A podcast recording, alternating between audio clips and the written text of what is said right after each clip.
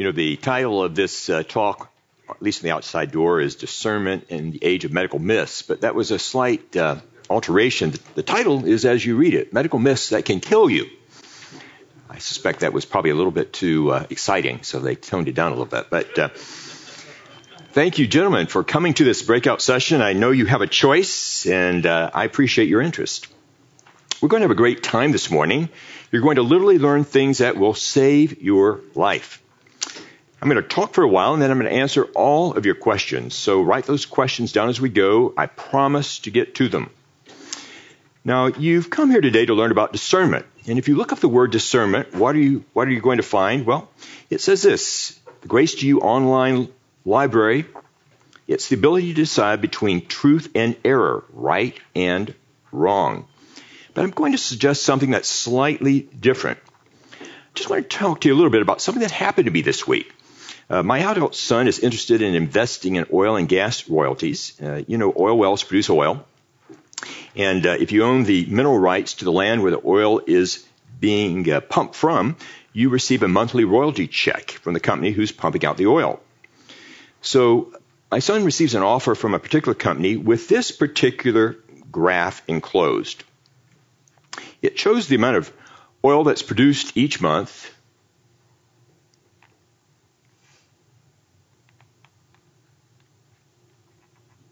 Well, there we go.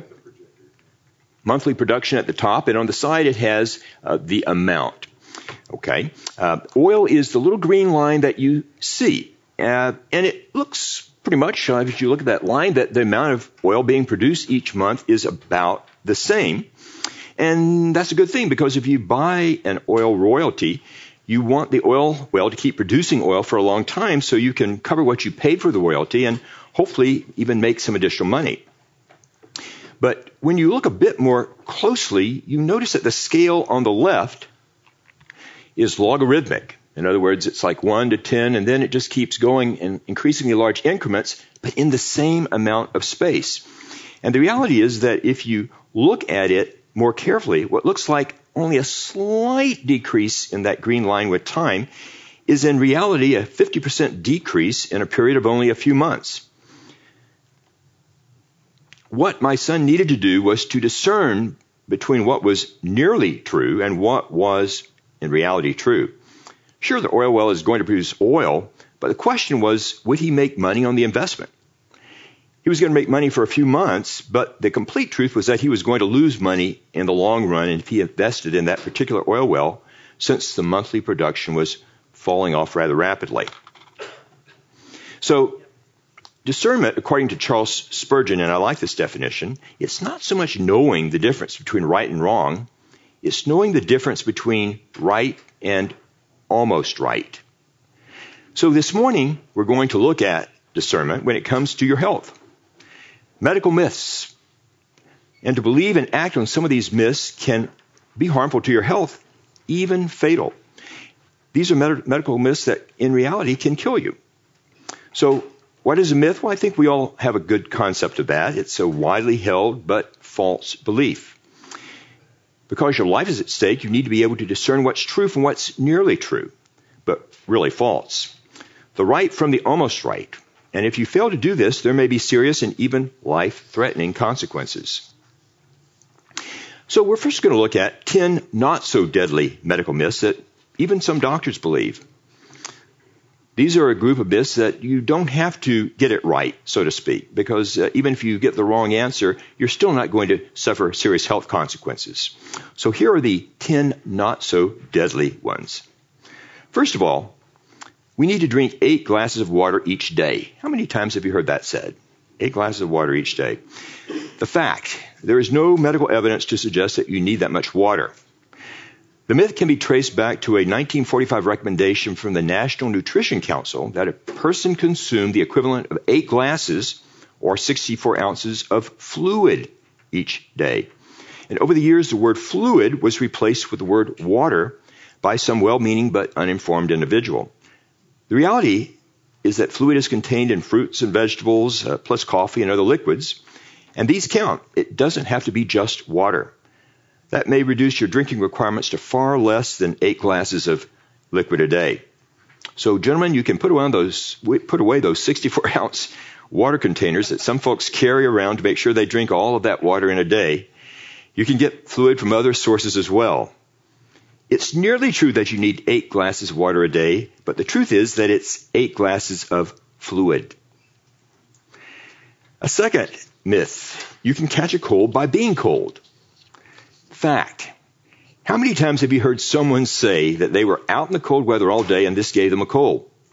For years, many people have assumed that it's a state of being cold that causes you to catch a cold, but in this day and age, I think most people are more aware that you catch a cold not from being outside in chilly weather, but from a cold virus. We become infected with cold viruses known as rhinoviruses through physical contact or being in the same space as infected people. This is especially true if the infected person is coughing or sneezing or if we've touched some of the same objects as that person. So, on the face of it, it seems fairly obvious that the concept of cold temperatures causing people to catch colds is a myth. That being said, there is a mechanism by which being cold may actually make us more susceptible to coming down with a cold. Cold viruses try to enter the human body via the nose. They usually get trapped in the mucus there. And what happens? Well, the mucus is passed back down through the throat into the body, swallowed, and neutralized by the stomach acids. But when we inhale, inhale cold air, the nasal passage cools down. This slows the move, movement of mucus. And this means that the live rhinoviruses have more opportunities to break through the mucus barrier and into the body.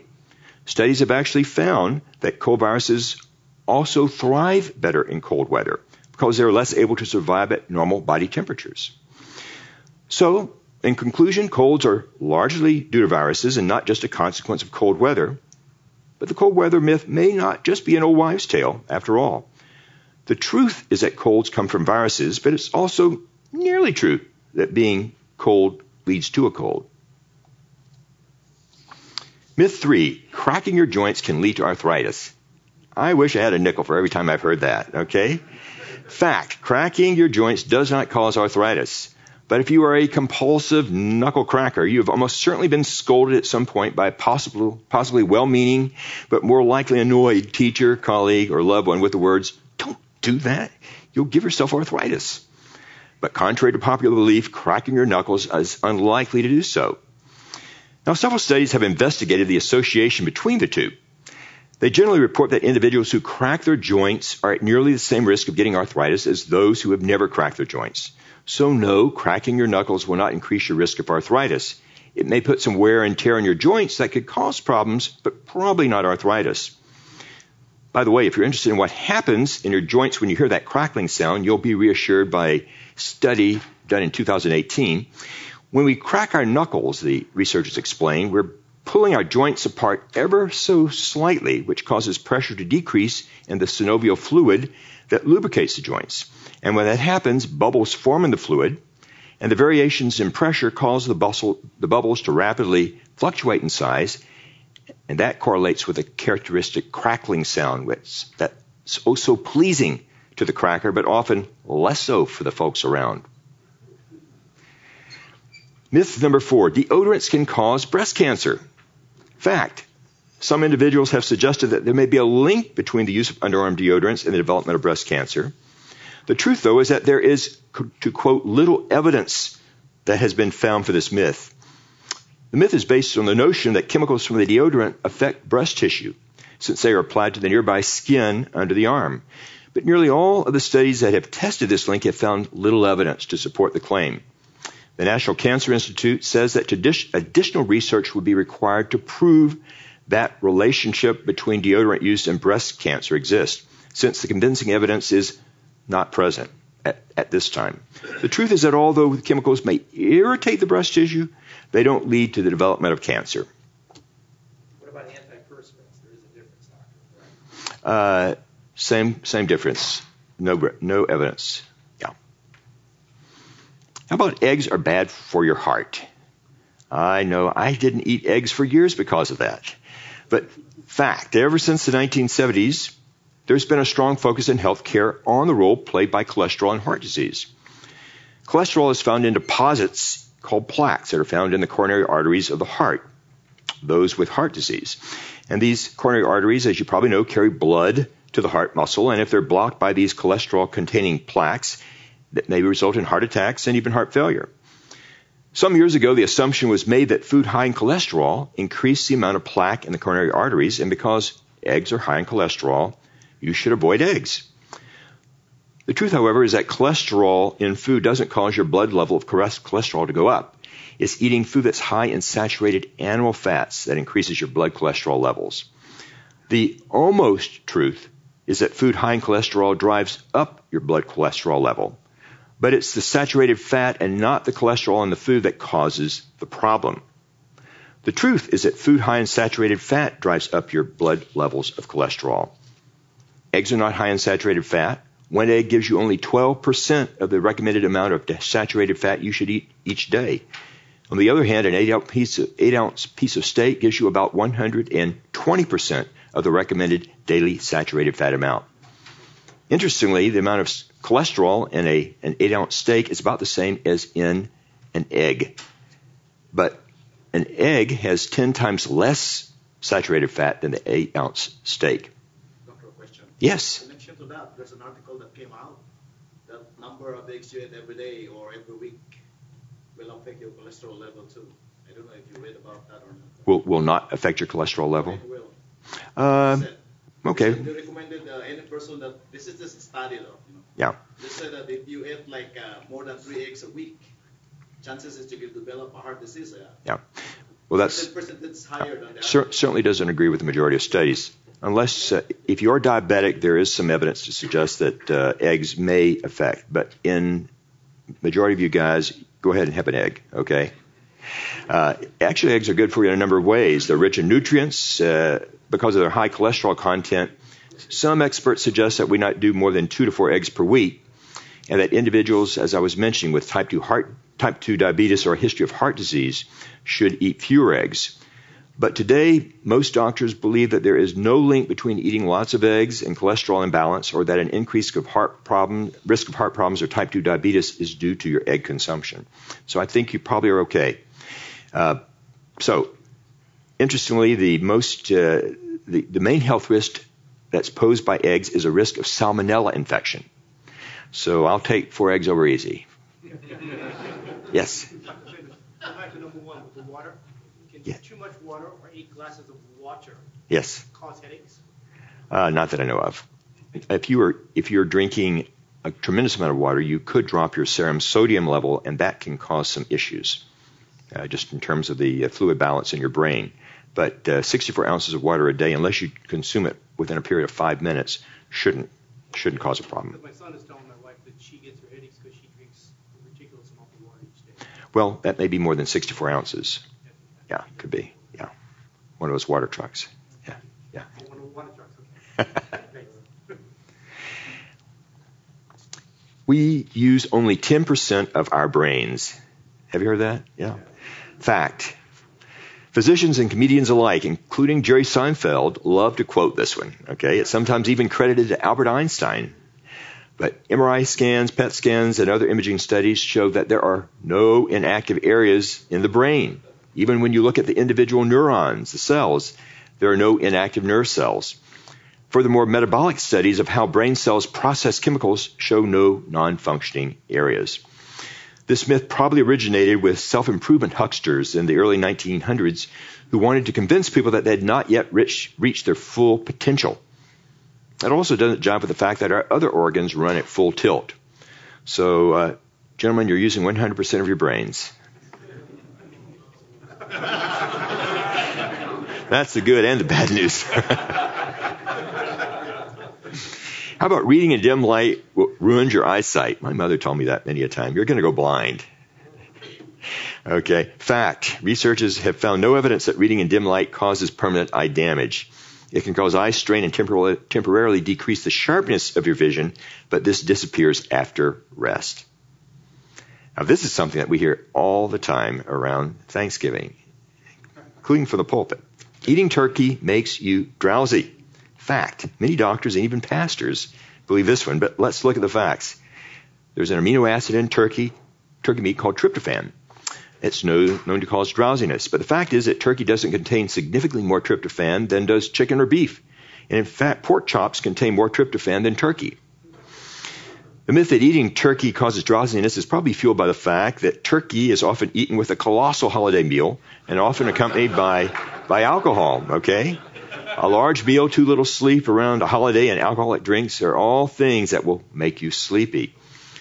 The almost right is that eating turkey will make you drowsy, but the real right is that it's the large meal, too little sleep, and alcohol that go along with the turkey that are the source of the sleepiness problem.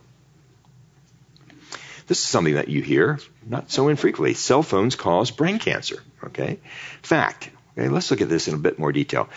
Cell phones became widely used first, really, eh, starting in the 1990s, but their use has certainly dramatically increased since then. Along with a large and still growing number of cell phone users, the amount of time people spend on their cell phones has also risen sharply in recent years. What do we know about cell phones? Well, they give off a form of energy known as what? Radio frequency waves. So some concerns have been raised about the safety of cell phone use. With respect to cancer, concern focuses on whether cell phones might increase the risk of brain tumors or other tumors in the head and neck area because of that radio frequency. Okay? So first, let's look at it. How do cell phones work? Well, cell phones work by what? Sending signals to and receiving signals from nearby cell towers using radio frequency waves. Radio frequency waves are a form of electromagnetic energy that falls between FM radio waves and microwaves. Like FM radio waves, microwaves, visible heat, and uh, light, or visible light and heat, radio frequency waves are a form of what they call non ionizing radiation. This means that they don't have enough energy to cause cancer by directly damaging the DNA inside of our cells. These types of waves are different from stronger known as ionizing type of radiation, such as X rays, gamma rays, and ultraviolet light, which can break the chemical bonds in DNA and can cause mutations and ca- can cause cancer. At very high levels, radio frequency waves can actually heat up body tissues, but the levels of energy given off by your cell phone are much lower and are not enough to raise temperature in the body. So, how are people exposed to radio frequency waves? Well, the radio frequency waves from cell phones come from the antenna, which is found in the body of the handheld phone. The waves are strongest at the antenna and they lose energy quickly as they travel away from the phone. Now, how do you use a phone? Well, typically it's held against the side of the head. So your exposure to the radio frequency waves is going to be greatest in the head and neck area. The tissues closest to the phone receive more energy, and those further away, like your foot, don't get much at all. Now, do cell phones cause brain, brain cancer? Well, because cell phones usually are held near the head when being used, the concern is whether or not they might contribute to or cause brain cancer. So, what are the studies showing? Well, most studies that have been published so far have found, have found no link between cell phone use and the development of brain cancer.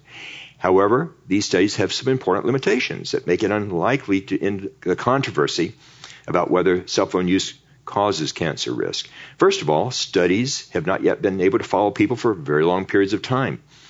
When tumors form after a known cancer causing exposure, it often takes decades for the cancer to develop. And because cell phones haven't been in widespread use for more than 20 years, it's not possible to rule out future health effects that have not yet been observed. Secondly, cell phone usage is constantly changing. Think about how long you used your cell phone 20 years ago. You're using a lot more nowadays. Phones today are also far different than the phones that were used in the past, and that makes it hard to know if the results of studies looking at cell phone use in the past, in years past, would still apply today. A third point most of the studies published so far have focused on adults rather than children. And cell phone use is now widespread even among younger children. So it's possible that if there are health effects, they may be more pronounced in children because their bodies may be more sensitive to radio frequency waves. Another concern is that children's lifetime exposure is going to be greater because they will use phones starting at an early age and continue for a much longer period of time. And finally, the, the measurement of how much cell phone use goes on has been rather crude. Most of these studies have relied on people's memories about their past cell phone use. And in these types of studies, it's hard to interpret any possible link to cancer. One thing, people with cancer are often looking for a possible reason for it, so they may sometimes even subconsciously recall their cell phone usage differently than people who aren't using, uh, people without cancer. So, what do the experts say? Well, according to the Food and Drug Administration, which regulates the safety of radio emitting devices, radiation emitting devices in this country, They say this based on our ongoing evaluation of this issue, the totality of the available scientific evidence continues to not support adverse health effects in humans caused by exposures or at, or at under the current radiofrequency energy exposure limits. We believe the existing safety limits for cell phones remain acceptable for protecting the public health. So go ahead and make that phone call, gentlemen. But if you do, and if you want to play it safe, use your Bluetooth, and you might want to use the phone in the speaker mode. And finally, myth number 10. Interesting. Drinking alcohol in moderation on a daily basis is good for your health. Fact. In the past, people who had a drink or two a day were thought to have a lower risk of stroke and heart problems than non drinkers. I mean, we've all been hearing that, haven't we? Okay. But scientists were unsure whether that was actually due to the alcohol or whether it was because the people who didn't drink perhaps had uh, other health factors are, that lowered their risk of stroke. The results are just in from a recent study published just last week in which scientists followed more than 500,000 people for 10 years. The study found that just one alcoholic drink a day, every day, increased the risk of having a stroke. And one or two drinks daily caused the risk of stroke to increase by 10 to 15 percent. But that risk grew to as much as 35 percent if you had four al- alcoholic drinks a day. And a drink is defined as either a bottle of beer, a small glass of wine, or a single measure of spirits. Okay. One expert said this, although it has been previously suggested that moderate alcohol intake may reduce risk of stroke or heart disease, this new study adds to recent evidence that finds no protective effect even at low levels of intake. Sadly, the hope that alcohol somehow protects against cardiovascular disease is probably unfounded. Another professor said this I've always been reasonably convinced that moderate alcohol consumption was protective for cardiovascular disease, but now I'm having my doubts. And this research adds to a previous study from 2018 that looked at about 28 million people worldwide and determined that the harms of drinking far outweighed any potential health benefits. The study found that the health risks start out small with one drink a day, but the risk rose rapidly as people drank more. Considering the risk, it concluded that there is no safe level of alcohol. Another study is now examining more evidence to determine if there's a link between daily drinking and an increased risk of heart attack. So, we've looked at 10 not so deadly myths. But what about the deadly ones? We're going to look at four of these. If you believe these four deadly myths, and if you act on the basis of that belief, this may have serious or even fatal consequences for you. So, here we go. Vaccinations for kids are dangerous. I know there certainly is a movement afoot. Uh, you just need to listen to the news. People believe that. Now, this is going to be a brief treatment of a rather complex topic. We could go on for a week or more looking at the details. I'm going to give you a summary of what I believe are the important points and my conclusions, and you're welcome to disagree, but you do so at your own peril. Okay? So there are two important points. First, are vaccinations dangerous? And secondly, how dangerous is it not to be vaccinated? Say the risk of a serious side effect from a vaccination against a particular disease is what, one in a million, okay? But the risk of the disease producing a serious problem was one in 10,000. What would you do? Okay? Well, I think you would probably have the vaccine if you thought you had a good chance of contracting the disease. It puts the very rare risks that might come with a vaccination in a different perspective. So let's look at this topic with a discerning eye. First of all, what is a vaccine? I think most of you know, but it's a type of drug that stimulates the body's immune system so that it can fight a disease that it's not come into contact with before. Vaccines are designed to prevent disease rather than treat a disease once you've caught it.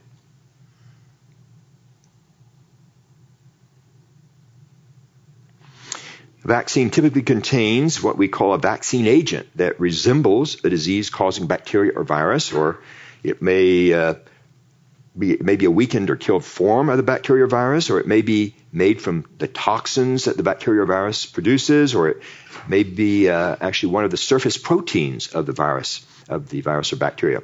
The vaccine agent stimulates the body's immune system to produce antibodies that recognize it as a threat, destroy it, and further recognize and destroy any of the bacteria or viruses associated with that agent that the body may encounter in the future. So when you receive a vaccine, which is usually a shot, a nasal spray, or a sugar cube containing the vaccine, you're said to be what? Immunized. You've received some immunity to the disease against which you were vaccinated. Now, are vaccines effective? You know, hear people say, well, I really don't think they are, are that effective. Well, I think most of you have heard of smallpox. But how many of you have actually seen someone with the disease? Probably no one. Here's a photograph of a person with smallpox. Do you know this? Over the centuries, smallpox has killed more people than all other infectious diseases combined. 300 million people died in the 1900s alone worldwide. Smallpox kills one third of those people that it, that it infects, and those that it doesn't kill, it can scar or blind for life. And as of today, in the year 2019, there still is no known cure for smallpox. That means that if you or I develop smallpox today, there's still a one third chance that we're going to die. That's about the same death rate as for Ebola. Impressive. Now, the total number of deaths worldwide from Ebola in the 1900s was probably under 100,000. In the same time period, smallpox killed 3,000 times more, 300 million. That almost defies imagination. You know how frightened people were of Ebola. What would it have been like if smallpox were still around? Now, the history of smallpox of vaccinations is really intimately related to smallpox. It, it dates back to 1000 AD, which is about uh, 1,000 years ago, when the Chinese would blow, would blow smallpox scabs from an infected person up the nose of someone who didn't have smallpox. And the thought was that the small amount of smallpox containing material was hopefully not enough to cause the disease, but rather enough to give immunity to the person. As we talked about before, you expose the person to something associated with a disease producing organism, and this causes antibody formation so that the person, person's immune system will recognize the organism when it tries to infect the person. So it was in the days of George Washington, only about 250 years ago, that we began to do this in the West. Okay? There was a British doctor named Edward Jenner he noticed that dairy workers who had a case of cowpox, which was a disease similar to smallpox but much milder, never developed smallpox. So he took, a, took the pus from a blister on the hand of a milkmaid with cowpox and scratched it into the arm of a boy. And this is the gutsy part. Six weeks later, he tried to give the boy smallpox. Can you imagine that? One in three of those people were going to die. But the boy was immune that took guts on Jenner's part. I mean, I can't imagine that being today with our current lawsuit, lawsuit heavy world. And that was the beginning of the worldwide smallpox vaccination. Interestingly, Jonathan Edwards was vaccinated against smallpox just a bit before Jenner's technique. And for what did he die? He died from that vaccination because he contracted smallpox. He was a proponent of vaccinations, but uh, succumbed to a less than perfect form as I mentioned, that was the beginning of worldwide smallpox vaccination. It was incredibly successful because as of 30 years ago, smallpox was completely eradicated from the world. There are only two places in the world where it exists. One is in a lab in Atlanta at the Centers for Disease Control, and the second is in a lab in Russia. That's it. Vaccinations have saved millions and millions of lives. Now, Every state in this country requires some vaccinations for kids before they enter public or private school. Parents may choose not to have their kids vaccinated for three reasons. There's a medical reason, such as a history of a serious allergy to a previous dose of the vaccine. There could be a religious reason or a philosophical reason.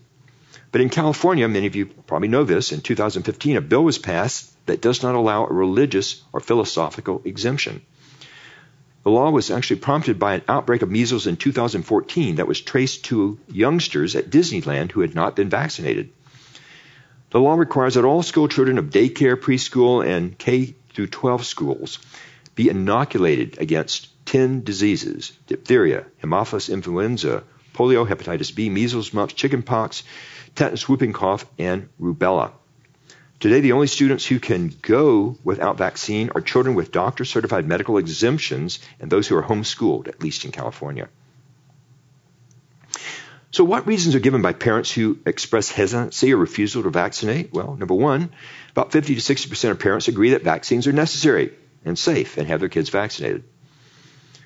40%, though, have concerns about necessity or safety of the vaccines. They may go ahead and vaccinate, or they may delay or even refuse one or more of the vaccines. They usually don't question whether vaccines protect their children from diseases, but rather express concerns about serious side effects from the vaccine. Varicella, that's known as chickenpox, is the vaccine that most parents express the most concern about. And a very small percentage, less than 2%, of Parents believe that vaccines are not necessary and refuse all vaccines. They tend to have a low level of trust in government and healthcare professionals and also a low level of trust in big pharmaceutical companies. They may use and listen to alternative medical professionals whom they consider to be more reliable sources of vaccine information. So let's look at the concerns that some of the 40% have concerns about necessity or safety. What about vaccines and their side effects? Well, you may have heard of Guillain-Barré syndrome. Uh, it's a rare disease uh, with a rapid onset of muscle weakness that's caused by the immune system attacking the nervous system. It rarely occurs following vaccinations, but some of you may remember the swine flu vaccine in the 70s that was actually linked to several cases of Guillain-Barré. But it's only fair to also point out that some patients develop Guillain-Barré syndrome after having the flu. Okay, Another side effect is something called intussusception. It's a telescoping of the small bowel into the large intestine. It can occur following certain vaccinations in rare cases. And something that you'll hear a lot about, some parents fear that their children may develop autism. Some think that that's the result of overloading the immune system with too many vaccines given in a short period of time, like the combination measles, mumps, rubella vaccine known as MMR. This concern can actually be traced to a 1998 scientific paper that was subsequently exposed as fraudulent. There was a British doctor named Andrew Wakefield who conducted a very small scale study with only 12 children and came to the conclusion that the measles, mumps, rubella vaccination could damage the intestines of children, allow the uptake of certain substances into the bloodstream that were damaging to the brain, and this could potentially lead to autism. But then several major studies were carried out to uh, check on this association, and none of them confirmed it. Then it was discovered that Wakefield had received payment from lawyers representing the parents of autistic children who were searching for a link between autism and vaccination so the lawyers could sue the manufacturers of the vaccine. In 2004, six years after the paper, 10 of the 13 authors officially retracted their interpretation in 2010, Dr. Wakefield was accused of unethical behavior, and in light of those facts, lost his medical license. Okay. And the final category, what about those parents who believe that vaccines are not necessary, that less than 2%? They may believe that first their child is not at risk from the disease, or that the, the disease being vaccinated against is not particularly dangerous, or they may have a low level of trust in government, healthcare professionals, and big pharma. So look at these one by one. By the way, some of these beliefs are a result of the success of childhood immunization programs. Not many cases of the disease occur, and because it's so rare, the child is at low risk for developing the disease. And also, as more diseases are successfully immunized against, parents have little familiarity with the devastating effects of vaccine preventable diseases. They may be unaware of the risk to their child and the community at large if they refuse vaccines. For parents who are unfamiliar with vaccine preventable diseases, the potential negative effects of the vaccine on their child may seem more important than the potential benefits. The reality is that in recent years, multiple outbreaks of vaccine preventable diseases like measles, polio, rubella, and whooping cough have occurred among religious groups or in communities ex- opposed to immunization. In fact, in 2014, the United States experienced a record number of measles cases, the highest number since the U.S. was declared measles free in the year 2000. I mentioned earlier in 2015 about a case of a child, 11 year old child, who visited Disneyland, and that led to a multi state outbreak of the disease. The child came down with measles a week and a half after the visit, and there were 125 additional cases linked to exposure to this child in other kids who visited Disneyland at the same time. And the majority of all these cases occurred in patients and children who had whose parents had chosen or uh, or they for whatever reason had been had not been uh, vaccinated against measles. So this year, I'm sure you've heard on the news, there are a record number of measles outbreaks in this country. We're having more cases this year than any other. Kids without vaccinations are at significant risk for developing the disease. Now, you say, well, is measles really serious? What are the facts? Did you know that one in four cases of kids with measles are hospitalized?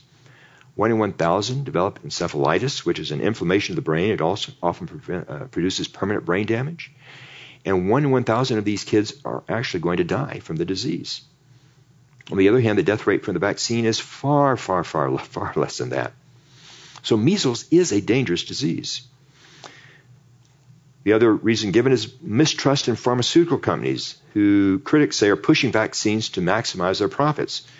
The truth is that drug companies don't make a great deal of profit on vaccines. They're expensive to produce, they're often associated with lawsuits, and they're far less profitable than vaccines for chronic diseases. Oftentimes, the government has to literally force a manufacturer to produce a vaccine. So, in conclusion, although there, there are certain risks associated with certain vaccinations, I think that the risk to the child from vaccines is far less than the risk of the disease that they're being vaccinated against. And as this risk from the disease extends not only to the child, it also will extend to the community at large. My discernment would tell me that the wisest course is to have your children vaccinated unless there's a medical reason not to do so. To fail to do so may have fatal consequences, not only for the child, but also for other kids in the community. The almost right is that there is danger with vaccines, but the right is that it's much more dangerous not to vaccinate. A second one, you don't need an annual physical. Is that a myth? Well, we've got to be careful about relying on anecdotal reasons when discerning right from almost right. Anecdotes may be true, but they don't pour, prove a more general point. I'll give you an example. Uh, if I said, I know someone who died in the 1994 earthquake, and for that reason, California is a very unsafe place to live. Some of you would say, would say, Well, I was here at the earthquake and I didn't die. The anecdote is true. Some people did die in the earthquake, but it doesn't prove that California is very unsafe. Anecdotes don't prove points. In the same way, if I told you that I know someone whose doctor diagnosed prostate cancer on their annual physical, that doesn't prove that everyone needs an annual physical.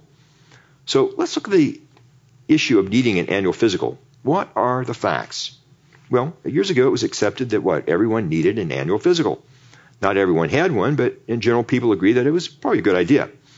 My personal doctor always reminds me that he once diagnosed a kidney cancer on an annual physical by noting that the man had an enlarged testicle.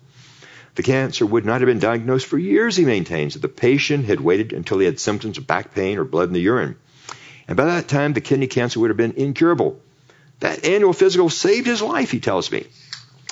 But that doesn't prove the point that annual physicals uh, are needed by everyone. In, in fact, nowadays most experts don't believe in the need for a yearly check in with a doctor where they listen to your heart, check your blood pressure, help you nip any looming health issues in the bud. Rather, an annual wellness check is a good idea, but it does, doesn't need to take the form of an annual physical. Annual physicals are a familiar part of the healthcare system. Uh, a growing, but a growing pile of evidence finds that for healthy people without any medical reasons, any medical symptoms, they're probably a waste of time and money, and in some cases do more harm than good. There was a large scale review in 2012 that found that annual physical exams do nothing to improve a patient's health or health outcomes. Another recent study found some evidence that they could reassure people that their health was good and uh, thereby decrease worry, but it didn't find that these exams saved lives or prevented disease. In fact, many of the abnormal findings on tests or physical exams may lead to further tests, which are unnecessary, expensive, and even sometimes dangerous themselves. So, as a result of these rather lackluster findings, some experts have called for an end to annual physicals. If you're healthy, there's every reason to believe these visits make no difference. Doing a bunch of unnecessary tests and taking up valuable time for people who are well, that's not useful. That's what some folks will tell you. But it's expensive. They say that it costs about $5 billion every year for annual physicals, plus the time lost from work. It's also a big drag on physicians' hours. Physicians are busy taking care of sicker people, or at least they should be. But I would propose something that's better, and it's something that has really, I think, gained consensus, and that's called a, a, the annual wellness check. Annual visit with your doctor helps your doctor and yourself form a closer relationship, can improve the quality of your care. If you have a health problem in the future, uh, something comes up, you're more likely to call your doctor. It's also an opportunity for things like uh, flu shots, for certain screening tests that need to be done. Uh, at certain ages, you need to have colonoscopy, yada, yada, yada. So I, I would propose the annual wellness check. Annual physicals, it is a medical myth. They aren't necessary, but an annual wellness check does a great deal of good, so I would suggest that. Now, what if you have health problems? We're not talking about you. If you have health problems, don't skip your annual physical. It's for people who are healthy, not folks with health problems. If you're sick, or if you have symptoms of a disease, or if you have a strong family history of a disease, then yes, you should be seeing the doctor at least once a year. They may not choose to do a physical, but at least checking in with them is very, very important. What's the difference between a wellness check and a physical? Physical, they actually like poke you here, poke you there, listen to your lungs, look in your eyes, your nose, check your skin, things like that. Uh, that a, a wellness check would be things where they would ask, are you having problems with this, that, this, or this? Do you have any concerns about this? How are you doing in terms of your diet? What's your weight doing? Uh, are you exercising regularly? Are you getting enough sleep? Uh, things of that type, as opposed to just having them come in and uh, where they just sort of examine you and ask a few questions and that's it. Wellness check is focusing on prevention. Physicals really aren't a great tool for that. Yes, sir. Yeah, do you think that uh, doing annual blood tests is unnecessary? No. Uh, there may be some blood tests that should be done annually, but a, a, a, large battery of blood tests every year, they've done studies on that, and it's really not necessary. In fact, just the, the PSA, the prostate specific antigen, that a lot of guys were having tests for that every year, now that has pretty much been relegated to the junk pile. Maybe occasionally you do it, but it's not the sort of thing that you do every year. When you do it every year, you'll find levels going up, and people are having biopsies, and complications are happening from those. Uh, so again, there are the uh, large battery of tests every year. I mean, it doesn't. I mean, people still do it, but there can be problems that arise from it. So the, the best thought is that no, that's not a necessary thing. There are certain tests that should be done, like a cholesterol check, a blood sugar check, and as you get older, those should be done more frequently. But a large battery of tests every year is not cons- thought by most healthcare experts to be helpful or certainly not necessary. So how often, like when you're 60? It's a good question. Uh, the question was how often. Uh, if you look, uh, there are a number of authoritative sources that will tell you very specifically what you should have done at what age you should have it done. You can find those online, or your your medical doctor should also uh, would also be able to help you with that. know what mom- What's that? Sorry. That's what mom does every year, but I'm just saying that. Yeah. You know, like my colostomy, I got like a 10 year. Your uh, colonoscopy. I got to wait 10 to have the next one. Yeah, the, those are you can find those online. Those are uh, published by like the Centers for Disease Control, uh, any number of uh, aid, uh, organizations that that have that will, are happy to give you guidelines in terms of what what and when. Yeah, yeah, you bet. Uh, number three, sleep is optional. Okay. There's a book uh, by a fellow named Matthew Walker, most excellent, called Why We Sleep. In it, he asks the questions Do you think you get enough sleep? You got enough sleep this past week? Can you recall the last time you woke up without an alarm clock, feeling refreshed, not needing caffeine? Well, the answer to either of these questions is no, you're not alone. Two thirds of adults in all developing nations in the world, or all developed nations in the world, fail to obtain the recommended eight hours of nightly sleep. I'm amazed that a third of people did. Who are these people? They don't have jobs. And I doubt that you're surprised by this fact, but you may be surprised by the consequences. Here are the facts. Routinely sleeping less than six or seven hours a night demolishes your immune system, as well as more than doubling your risk of cancer. If insufficient sleep is a key lifestyle factor determining whether or not you will develop Alzheimer's disease. Many of you remember that President Ronald Reagan and British Prime Minister Margaret Thatcher were both known for their ability to get by on four or five hours of sleep per night. They both died of what? Dementia. Alzheimer's disease. Right, exactly. Inadequate sleep, even moderate reduction for just a week, disrupts blood sugar levels so profoundly that you would be classified as pre diabetic if you didn't have a history of sleep disturbance. Short sleeping increases the likelihood of your coronary arteries becoming blocked and brittle, setting you on a path toward cardiovascular disease, stroke, and congestive heart failure. Charlotte Bronte, Wuthering Heights, the famous British authoress, wrote that a ruffled mind makes a restless pillow. And by that, she was speaking of how emotional upset disrupts your sleep. But it's also very true that the converse is true. Sleep disruption leads to emotional upset since it contributes to all major mental conditions, including depression, anxiety, and suicidal thoughts. Perhaps you've also noticed a desire to eat more when you're, when you're tired. Well, that's no coincidence because too little sleep increases concentration of a hormone that makes you feel hungry, while at the same time it suppresses a companion hormone that otherwise signals food satisfaction. So despite being full, you still want to eat more. It's a proven recipe for weight gain. Too little sleep makes for a larger waistline. Worse, since you, even if you attempt to diet, but if you don't get enough sleep while doing it, it's futile since most of the weight you lose will come from your lean body mass, lean body muscle mass, not fat. Add to the above health consequences, add them all up, and I think you would conclude that the shorter your sleep at night, the sh- shorter your lifespan. You may have heard the old saying, I'll sleep when I'm dead. Well, adopt this mindset and you will be dead sooner and the quality of your short life will be worse. The rubber, the rubber band of sleep deprivation can stretch only so far before it snaps. Every aspect of our wellness is eroded by sleep neglect, so much that the World Health Organization has officially declared that there is a sleep loss epidemic. Throughout industrialized nations, smallpox are replaced by sleep deprivation.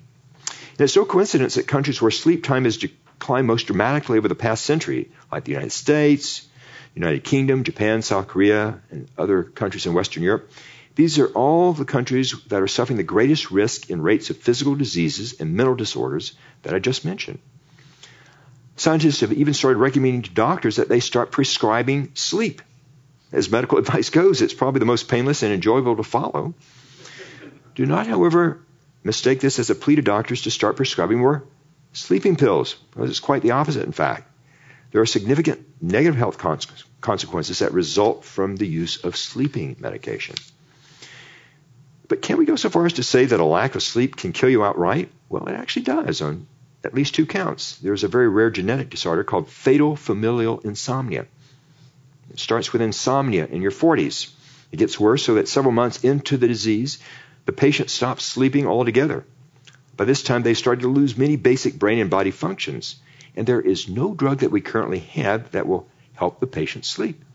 After 12 to 18 months of no sleep, the patient will die. And though exceedingly rare, disorder, disorder does prove that a lack of sleep can kill a human being. But a more common and second way in which a lack of sleep can kill you is when you get behind the wheel of a car not having had sufficient sleep.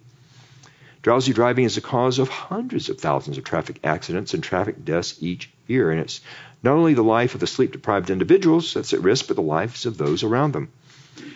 One person dies in a traffic accident every hour in the U.S. due to a fatigue related error. In, in fact, the number of car accidents caused by drowsy driving, get this, is greater than the number caused by alcohol and drugs combined.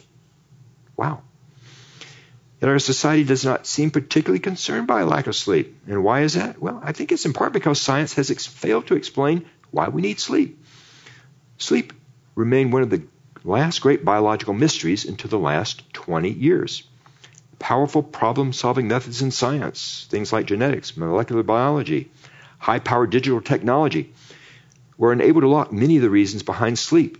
Brilliant minds like Nobel Prize winner Francis Crick, who deduced the twisted ladder structure of DNA, or the famous Roman educator Quintilian, and even Sigmund Freud have all tried, but without complete success, to explain why we sleep. To better understand the state of prior scientific ignorance, imagine the birth of your first child. Okay, at the hospital, the doctor enters the room and, says this Congratulations, it's a healthy baby boy. We've completed all the preliminary tests and everything looks good. The doctor smiles reassuringly and starts walking toward the door. However, just before exiting the room, the doctor turns around and says, There's just one thing.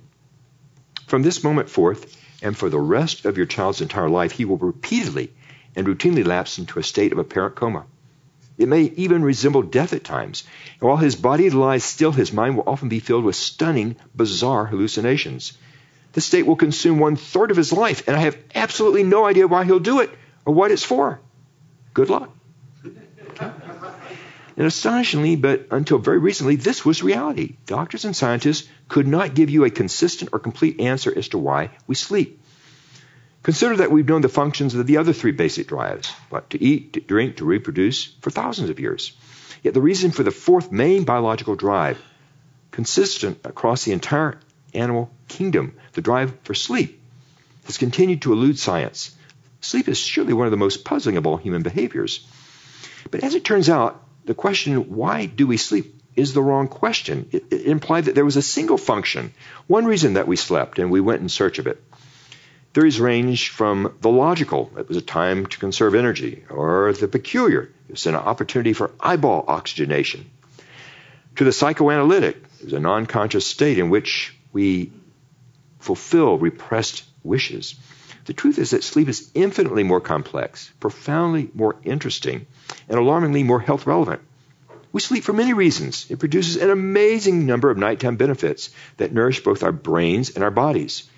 There doesn't, in fact, seem to be one major organ within the body or process within the brain that isn't enhanced by sleep and it, that isn't impaired when we don't get enough. Now, the fact that we receive so many health benefits each night from sleep shouldn't be surprising. I mean, after all, we're awake for two thirds of our lives, and we don't achieve just one useful thing during that stretch of time. We accomplish many things that promote our well being. Why then would we expect sleep and the 25 to 30 years on average that it takes from our lives to offer one function only? It's really through an explosion of discoveries over the past 20 years that we've come to realize that sleep dispenses a multitude of health insuring benefits that you refill every 24 hours, should you choose. Within the brain, sleep does what? It improves many things, including your ability to learn, to memorize, to make logical decisions and choices. It benefits our psychological health. It recalibrates our emotional brain circuits. It allows us to navigate next day's social and psychological challenges with cool headed composure. We're even beginning to understand the most controversial of all conscious experiences the dream. Dreaming produ- provides a unique number of benefits. It's a neurochemical bath for your brain that softens painful memories. And it's a virtual reality space in which the brain weaves together past and present knowledge and inspires creativity. Downstairs in the body, sleep restocks our immune system. It helps to fight cancer. It prevents infection. It wards off all manner of sickness. It reforms the body's metabolic state by fine tuning the balance of insulin and circulating glucose. It further regulates our appetite. It helps control our body weight through healthy food selection rather than rash impulsivity. Plentiful sleep also maintains the bacteria within your gut, which is critical for your nutritional health. It's also essential for the fitness of our cardiovascular system, lowering your blood pressure when, and keep your, keeping your heart in excellent condition. A balanced diet and exercise are of vital importance, yes, but we now see sleep as what? The preeminent force in this health trinity, if you will. The physical and mental problems caused by one night of bad sleep dwarf those caused by an equivalent absence of food or exercise. It's difficult to imagine any other state, natural or medically produced, that affords a more powerful benefit to physical and mental health at every level of analysis. It's based on a rich new scientific under, understanding of sleep that we no longer have to ask what sleep is good for. Instead, we're now forced to wonder whether there are any biological functions that don't benefit from a good night's sleep. So far, as a result of thousands of studies that insist the answer is no, there don't appear to be any. And emerging from this research is a powerful message. Sleep is the single most effective thing we can do to reset our brain and body health each day. But unfortunately, the real evidence that makes clear all of the dangers that affects individuals and societies when sleep becomes short haven't been clearly communicated to the public. It's the most glaring omission in our current healthcare conversation. So is sleep optional for good health? Most definitely not. In fact, it can be lethal. I recommend that you give yourself seven to eight hours of what I call sleep opportunity each night. In other words, you need to stay in bed that long. Sleep or no sleep. And if you do that on a consistent basis, you're soon going to find yourself sleep yourself sleeping most of those hours. In fact, when people talk about how they didn't sleep well at night, maybe they were in bed for seven hours, but they believe they only slept a few, they're usually underestimating the amount of time that they were asleep. And one final thing what about naps? Some people power nap in the afternoon for 10 minutes to make up for the fact that they slept only five or six hours the night before. Although it's better than no nap, you certainly aren't you're, and you're going to feel more refreshed after a nap. The reality is that your brains do best with seven or eight hours of sleep, and that's because as the night progresses, you get what's called REM sleep. There's REM and non-REM sleep. They cycle back and forth through the course of the night. Early in the morning hours, you tend to get more and more REM sleep, and REM sleep is what is is absolutely critical for your emotional stability and your creativity. When you find yourself short tempered the next day because of lack of sleep, it's a lack of REM sleep. So, uh, you may not always get seven hours of sleep a night, but try to make it a priority. So, you're almost right when you say that sleep is optional, but you're right when you say that sleep is not optional for good health, and that the fail to get seven or eight hours a night will shorten your life and worsen your health. What about the idea of naps, though? I mean, is that still good for you? Yeah, naps naps will certainly refresh you, but they're not a substitute for sleeping seven or eight hours bec- addition to your sleep? Oh, yeah. In fact, if you look at our biological clock, we're we're geared to sleep at night, but there is also a time after lunch. Not just because we had food, but just in the early afternoon when our bodies are also geared to sleep. So that's actually, uh, uh, if you're listening to your body, you you should be taking a nap shortly after lunch. Yeah. Yes, sir. I might. So you would probably support the idea of uh, sleep problem? It's a terrible problem, and you if you have sleep apnea, that definitely needs to be treated. apparatus? Yeah, I mean, it's it uh, that causes a variety of issues, uh, heart issues, uh, et cetera, et cetera. In addition to just lack of sleep and all the problems that flow from that night. Yeah. Yes, sir. Something uh, we impress upon our primary care physician, that we need more sleep and what can be done about getting more sleep, aside from sleeping pills. What can a doctor do for us? What can your doctor do to help you sleep? Well, the, there there is a, a great deal of help available online. Certainly, there's uh, something called cognitive behavioral therapy for insomnia, which is not psych- psychological therapy for you, but it's a it's a, a technique that will allow you to sleep better at night. So there are a number of tools like that uh, that are available, uh, whether it be online speaking to your doctor. There are sites online that have to do with uh, helping people to sleep. So I'd avail yourself of some of those. But the doctor really can't help you with any medicine. I mean, Um, well, you know, I- I'm not saying that sleeping pills are, are, are horrific. Uh, the occasional sleeping pill is not a bad thing at all, but it's just a chronic chronic use of sleeping pill is a problem. Yeah, for a number of reasons. You tend to be less awake the next day, more prone to accidents, things of that type. If you're taking Benadryl, over the counter thing, that is associated with a higher risk of dementia. So there are a number of problems with those. Yes. For for those of us that um, have a snoring problem, Yes. we've got to address it for our well-being and for our spouse. Right. We both need to, to sleep, right? And it Right. can't be just. Yes. Yep. Yes, sir. Doctor, can you uh, ex- ex- expound further uh, difference between a night's sleep and day sleep? Because you know some of us works at night Yeah. and we Uh, sleep in the day, and you know sleeping supposed to be a night night routine. Yeah. Well, I, it's not so much when you sleep; it's, a, the quantity of sleep that you get. I mean, you can get eight hours of sleep during the day and have it be a very good sleep. The problem with people sleeping during the day is that they usually uh, cycle between sleeping at night and sleeping the day because they'll they'll have a job that requires that they work uh, at night. Uh, but then on the weekends they'll try to uh, you know regain time with the family, so they're switching back and forth, and that disrupts your sleep patterns significantly. Affect our, our physical aspect, our health. yeah, it, it, it does. I mean, I, I, I, I uh, you know, sorry to say, but it definitely does. People who are night shift workers have uh, significantly more health problems than people who do not. Yeah, So that's proven. yeah, yeah. It is proven. Yeah, yeah. Thank you. Oh, you bet.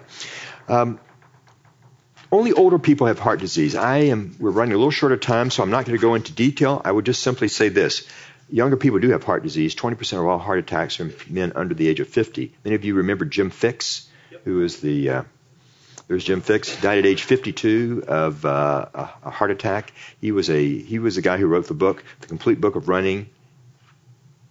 The Complete Book of Running. Uh, he really popularized the the jogging craze. Uh, interestingly, he was suffering chest pain in the weeks before he uh, he died. He, in, in an autopsy, was found to have uh, have had several small heart attacks prior to that. So I'm not going to expound on it. I'm just going to simply say, guys, it can occur. Uh, exercise, diet, all the things that you probably know about are important. And very importantly, if you begin to experience symptoms of what you think are a heart attack, chest pain, back pain, uh, shortness of breath, call 911.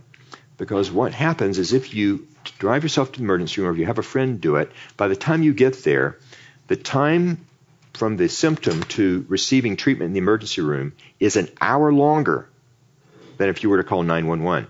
And so many things, uh, time is muscle. This is what the American Heart Association says. It means that the longer you have those symptoms, uh, if you're having a heart attack, the more death of heart muscle you're experiencing. And this is going to definitely impact the quality of your life, your recovery, things of that type. So uh, it's, uh, it's sort of a macho thing to push through it.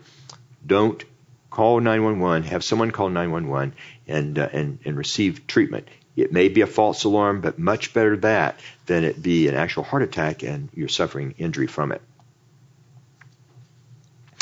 Uh,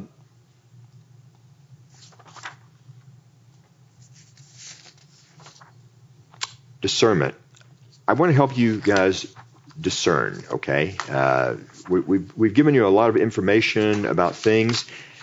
On the handout, there are some trusted resources, your doctor or other qualified health professional, there's something called UpToDate, which is the definitive online database for medical information that's used by health professionals. It's pricey; it's about a thousand bucks a year, but for people who are really into health or into the health of others around them who want to be experts, uh, it's another good trusted resource. Consumer Reports on Health, Duke Medicine Health News, reliable monthly subscription newsletters. Also, websites of established medical centers, medical schools, medical journals, nonprofit research centers, other good sources. So to help you in terms of figuring out what's right as opposed to what's almost right, I would recommend this. If you just go online to the web uh, and just look, there is so much information, but you have to have discernment to be able to sort it out. I mean, you cyberchondriacs, people who go online to look up their symptoms and try to figure out what they are. It's a difficult thing to do. It requires discernment. You may be able to figure out something that's almost right, but it may not be completely right. Say you have swelling of your feet. You go online. What does it say? You could be having heart failure, kidney failure. Okay, and so you worry about that, you worry about that. A week later, you drop dead of a pulmonary embolism because the swelling you were having in your feet was due to a blood clot in your calf. And if you'd seen your doctor, he probably would have picked that up based upon some other things that you didn't know to, to look out for. So that's why I'm saying a little knowledge is a dangerous thing. Uh, rely on your doctor. Have an annual well-being check and use your doctor as a resource. Give them a call if you have a question about something. That's one of the main reasons why you have these annual checks is to establish that relationship. Guys, good questions. I'm happy to stay for as long as the questions go on. Yes, sir. I know we're pressed for time, doctor. I just had a question. No, I'm not pressed at all. Okay. Whoever whoever needs to leave may go. Those of you who have questions, I'll stay until they're all answered. Trusted resources. Yes. Okay, so here, I don't want to open up a can of worms. Yes. Um, I have in my family people who are nurse practitioners, physicians, assistants, doctors. Right. And a lot of my family members kind of rely on them for a lot of knowledge. Okay. Here's been my observation, I, maybe you can give me your opinion, is it seems to be that there is a limited amount of education in the medical industry when it comes to the nutrition aspect. And I Mhm. find personal experience and even seeing family with quote unquote health issues that when they do see their doctor, and I'm not going to discredit the amount of Right. doctors and nurse practitioners do, but there, it is very sym- symptom focused, and there's not a lot of getting to the root cause. And, and I guess what I mean by that is I, the research I've done is um, there's a lot of diseases and symptoms and things that are linked to a deeper thing related to what we eat and I just believe there's a big correlation between nutrition and how we feel. Mhm. And I still think there's a disconnect with the, you know, like for example, I, I now go to a doctor like yourself, went to medical school, but he's more of the homeopathic. He believes Mhm. there's a lot of things Mhm. from low T to erectile dysfunction, whatever it is across the board that can be, for lack of a better word, fixed with a proper diet. Would you care Mhm. to com- comment on that as far as maybe a little disconnect, symptom basis, Right. Right. Well, there are lots of opinions, uh, and uh, if, if, but if you look at the studies that are done, uh, most of these things that you would say, well, that seems a little bit funny, probably don't find much support in the studies. There may be anecdote, anecdotal evidence for them, but if you do a, a good double-blind study where people are uh, doing things um, and, and they're being monitored and tested, you, you're not going to see that sort of thing. Uh, so I would I would say if I was looking for information about nutrition, I would go to a registered dietitian. I would not go to a nutritionist, not to say that they don't know things, but a registered dietitian sort of ha- has training in the in the science scientific aspect. You know, I come from a Western medicine perspective, and I, that's and if you go to the to the Orient, that's not going to be the answer that you're going to get. But that's an answer that I've lived my life by. My wife is a registered dietitian, and I have done well by that in terms of my own physical health uh, and things of that type. So I would I would come down on that side of things. That's not to say that there aren't other ways of doing it, but uh, I think a lot of these claims for things are sh- long on claim and uh, short on, on actual evidence. So I would be careful. I'd be discerning. Uh, you want to be not almost right, but you want to be right about it. Uh, doctors don't always tend to be as well educated, particularly some of the older physicians, uh, but a registered dietitian is a very good resource. So I would uh, certainly avail myself of, of that resource. Not to say you shouldn't look to other people as well, but uh, that I have found to be someone who is uh, uh, a good source of nutritional advice. Yes, you bet. Yes, sir.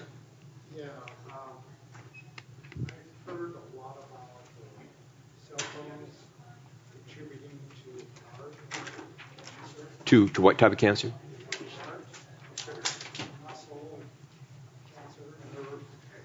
And I have a little thing with uh, carrying my phone in my you know, Pocket, right, right.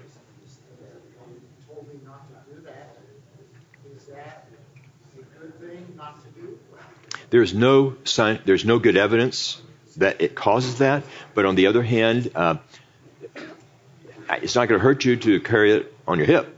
Uh, and it just out of an, ab- an abundance of caution, because I was mentioning these studies, uh, you know, they only go back so far, and they are only looking at the patterns of use that were present at that time. You may be someone who's using it much more in that particular way. So I, I'd say there's no evidence to to suggest to pr- to prove that cell phones cause any of these things, but it doesn't hurt to carry your cell phone somewhere else. Doesn't hurt to use your Bluetooth. Doesn't hurt to use it with speaker if you're concerned about those things. Yes, sir. I've been working my way through a book called How Not to Die.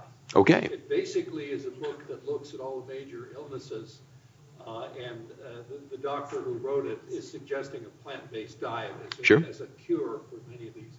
Sure. One of the studies that he mentioned dealing with pancreatic cancer is a major study, a very large study in Great Britain, Mm-hmm. that seemed to show a relationship, not necessarily correlation, a relationship between the amount of chicken you eat Mhm. and pancreatic cancer. Mhm. They, and the, the study looked at four to five times a week Mhm. for chicken. hmm Are you familiar with that, or is there anything that you're aware of? I mean, if you if you just Anything you do in Yeah. large numbers is Yeah. going to hurt you. there, certainly is not a consensus on that. If you speak to experts in the field of pancreatic cancer, you're not going to find people saying, "Yeah, well, that is definitely that's definitely the missing link there." It's it's these darn chicken wing things that have been fouling us up for years.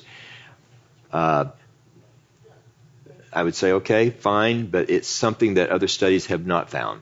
So I think it's uh, you know it's, it's interesting. Keep an eye on it. Sort of like the alcohol and uh, and health. You know, for years we were hearing a couple of drinks a day are good for your health. Now we're being told a couple of drinks a day increase your risk of stroke by 15%. So you know studies change, and it may be in another couple of years it'll be a bit different. So I try to be moderate in things uh, and uh, and realize that we're all going to die. God has appointed the number of years for us, and we're going on to something that's far better than anything we've got here on this earth. Right. But I think uh, as long as we're here, we need to uh, be as much as we can of good health so we can serve the Lord usefully. And that's really the thrust behind this. Thank you. You bet. Yes, sir. Can you touch upon um, some of the mental and psychological health issues that have to do with chemical analysis, how much of that is actually been clinically validated? Yeah. You know, just a question about chemical imbalance causing various uh, things. I, there is a very well-known psychiatrist uh, named uh, Peter Breggin who said that the only chemical imbalances that exist in the brain are those caused by psychotropic drugs. Uh, that is, drugs used to treat mental illness. Uh, I think that you, you can certainly uh, affect the nerve pathways in the brain with certain medications.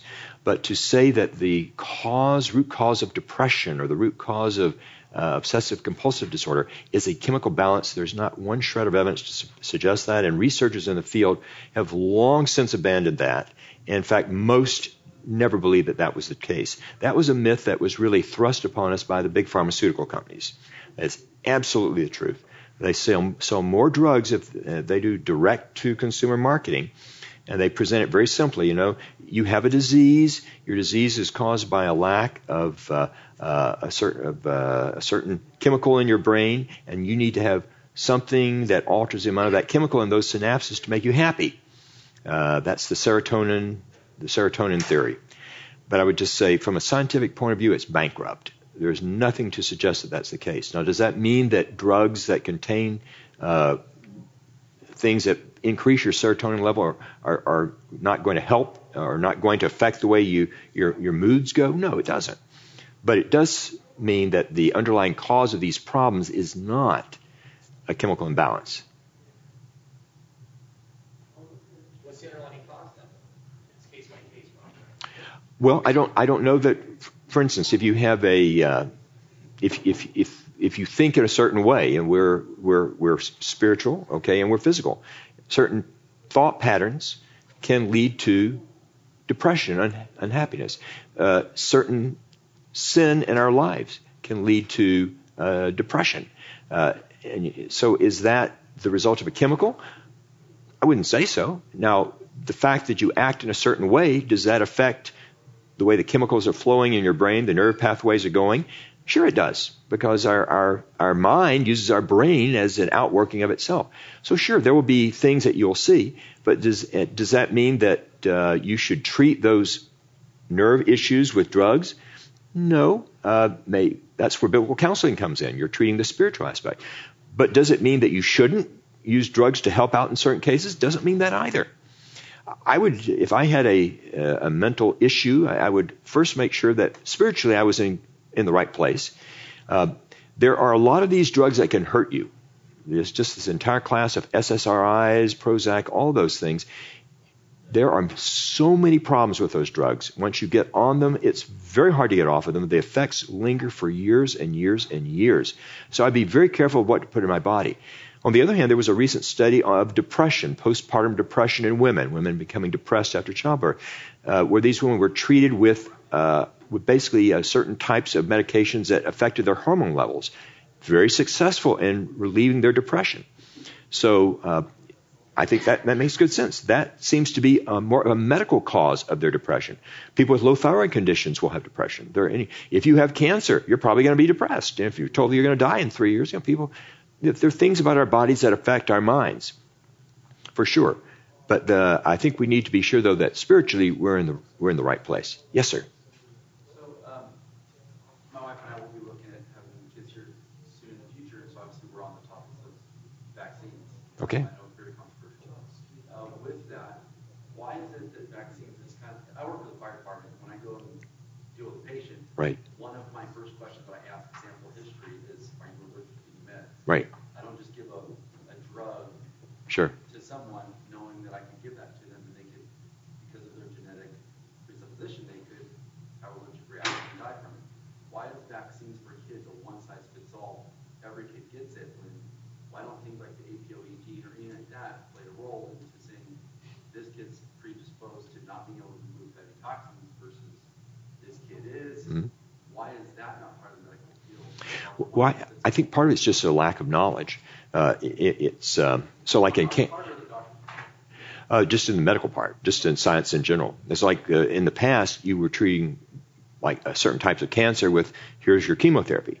Now it uh, it's in many cases tailored to the particular uh, cancer that they have. They, they study it in the laboratory. They find out uh, about the genetics, uh, the, uh, the, the, biochemistry of that particular cancer. Then they design medications that are specific for that. And it may be in the future that uh, you know when they sequence the human genome, they'll start doing that for individual kids, and they'll look and say, okay, well you have a predisposition toward this, so you need this sort of a vaccination, and you don't have the predisposition, so maybe you don't need that type.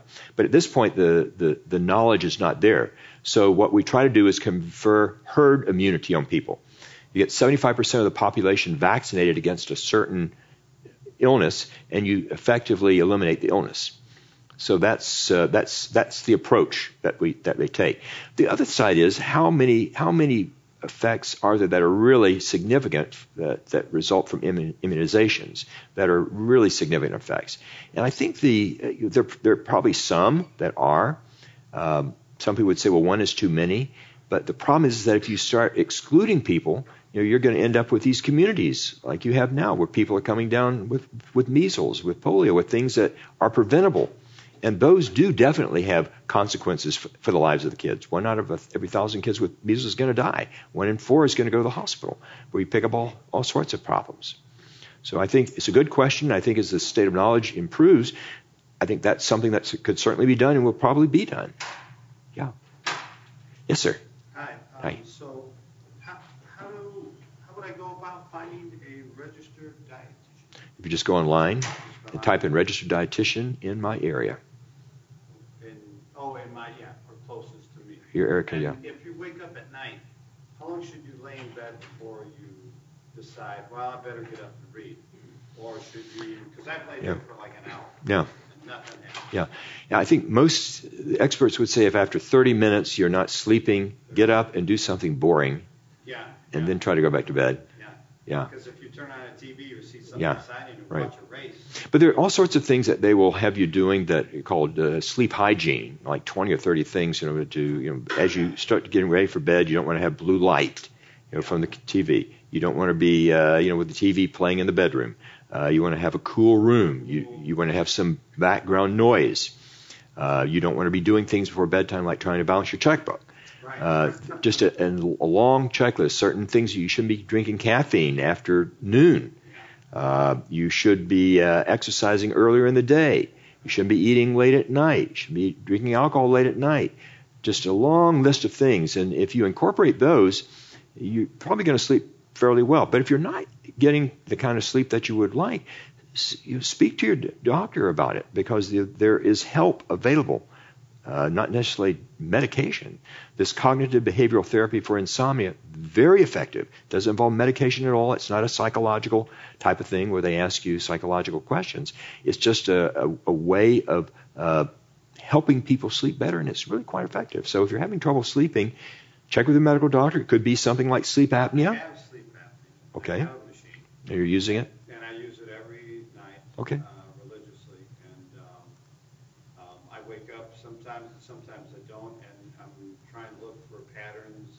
And sometimes if I can hike more in the morning before I come to work, Okay. I'll be a little bit more tired. Yeah. That seems to help. Okay. Yeah. And Exercise is important. Walking around early in the morning and just listening to birds and looking at all the plants and everything is very uh, soothing. David. Well, first of all, George, thank you Oh, sure. educating us just on some of these basics that are probably overlooked.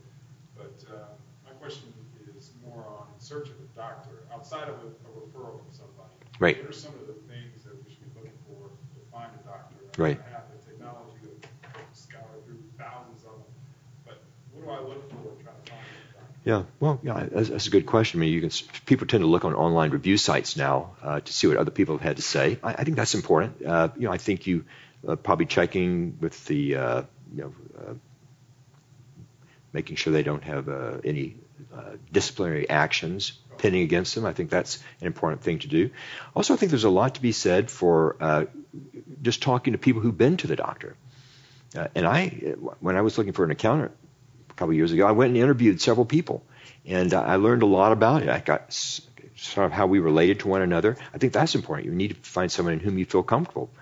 Uh, and uh, you know, if they have, uh, if they're board certified, if they're up to date on all their things, yeah, I, I, I think there are lots, there are lots of great doctors out there. Just finding someone that seems to fit you, works with you, feel comfortable with, that you you're going to feel comfortable calling. Uh, you know, ask what their like, what their availability is if they're a primary care doctor.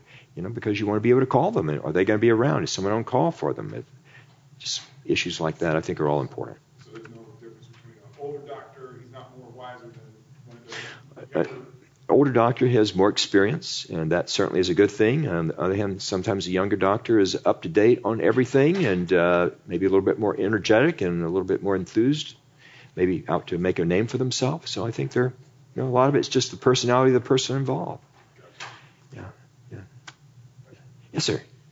Um, what are you hearing about uh, the latest marijuana you know, use Right. for medical or recreational use. Yeah. Medical mar- marijuana definitely has some negative effects in terms of what it does to your brain. Uh, but that's not the same as CBD oil, which is something that's uh, finding a lot of uses. Uh, I'm not sure that it really does a lot of good for a lot of things, but people believe it does, and sometimes that's good enough.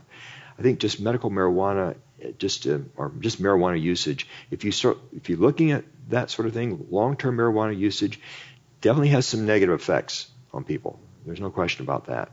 CBD oil is proven to, I guess, I, help. I wouldn't say proven. Uh, it's uh, it helps with epilepsy. I think that's about the only thing that's really secure. Other things, it's more anecdotal, but people use it for like nausea and chemotherapy, and uh, they'll use marijuana for stuff like that. Uh, there are a lot of things that people will say, well, it's fairly harmless, so try it. That's probably the case for CBD oil. It's fairly harmless, but mar- marijuana, I'd, I'd be careful of. That's that's, uh, that's not- not that- hallucinogen. Yeah. Yeah. It's legal here, but not in the United States. How does that work? yes, sir. What's your perspective on Eastern medicine? About East, what, uh, what, what is my take on Eastern medicine? It obviously works for uh, billions of people. Uh, so it's not something I know that much about it. It's a, it's a different, comes at things from a different perspective. But uh, I think it's probably, if, if uh, you know, some people try to blend the two. I don't know how well that works. Uh, sometimes you, you get in trouble with that. But I, I don't know. The other thing I don't know is how many skilled practitioners you're going to have over here. Obviously, there are going to be some, but uh, those would be, just be some things. But I, I wouldn't dismiss it out of hand. Uh, certainly, acupuncture is. Uh, many people have found that to be very, very helpful. Um, yes, sir. Uh, I, I ran into some folks who had some challenges uh, with uh, their spouses because they, uh, they experienced a stroke.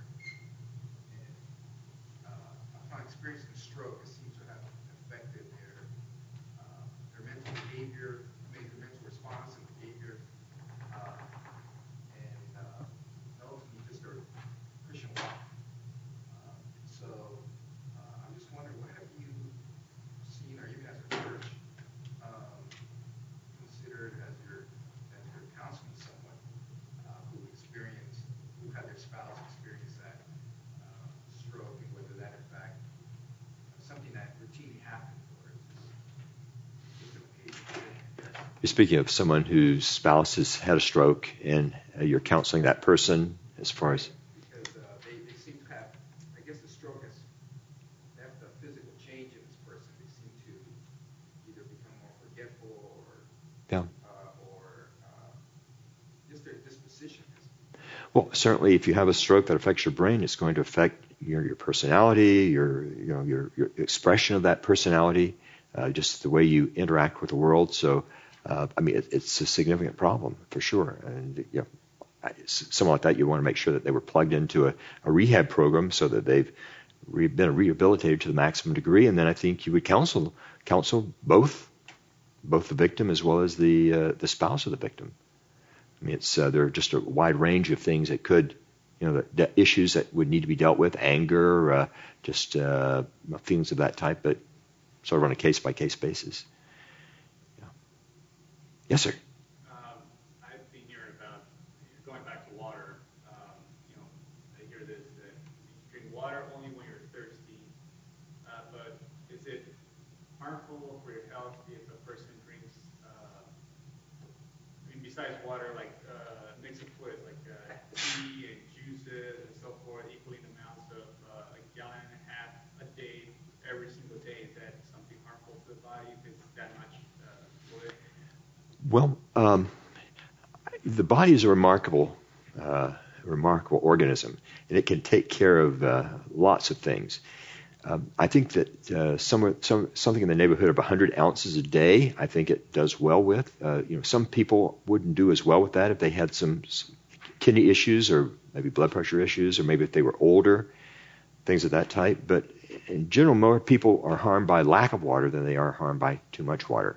I personally try to drink uh, 84 ounces of water a day. I have these little, little thing I drink. uh, So I just do it whether I'm thirsty or not, because I find that uh, a lot of times I'm really not thirsty, uh, but yet I really should be. I mean, the other thing you can do is you know check your urine. Your urine output should be fairly clear, uh, or at least light colored, shouldn't have a lot of odor to it, that sort of thing. So that would be another thing to look at uh, because your urine should be fairly dilute. I've, I've just had a number of friends who've had kidney stones, and that's one thing that they tell them you, you, you need to drink more water. Uh, so I've said, well, I really don't want to have a kidney stone, so I'm going to just drink more water. So I, that's what I do. But uh, I'm not, I don't consider that excessive. But I guess I am drinking those 64 ounces, but I don't carry the bottle around. Uh, well, you know, your body is capable of dealing with that, and uh, just uh, that's more of an acute thing. If you're doing a ton of it at once, you know, it might drop, but the body corrects those things very quickly. Yeah, I mean, if the body, if you drink a lot of water, the body's going to urinate it out very quickly.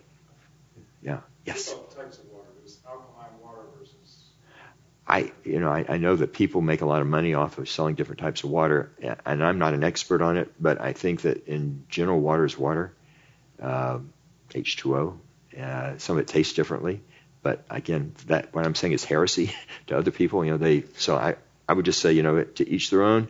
I don't think it's it, I don't think those types of waters hurt anything at all. I know some people claim that they may really do a lot for you in terms of your health. Uh, I really don't know that much about it. I think that the claims that are made, though, again, as I was getting back to, these are not things that you really can substantiate in studies. Um, more anecdotal things. So, and, and they're expensive, and you know you have to make special things. I like to just go over and push a button. There's the water and drink it. Pretty simple guy. So it's too complicated for me. well, you've all been very patient. Uh, if you have other questions, uh, if you don't want to stick around, but you can always email me. Plastic, like the substance, G E O, plastic G O, at gmail.com. Thank you.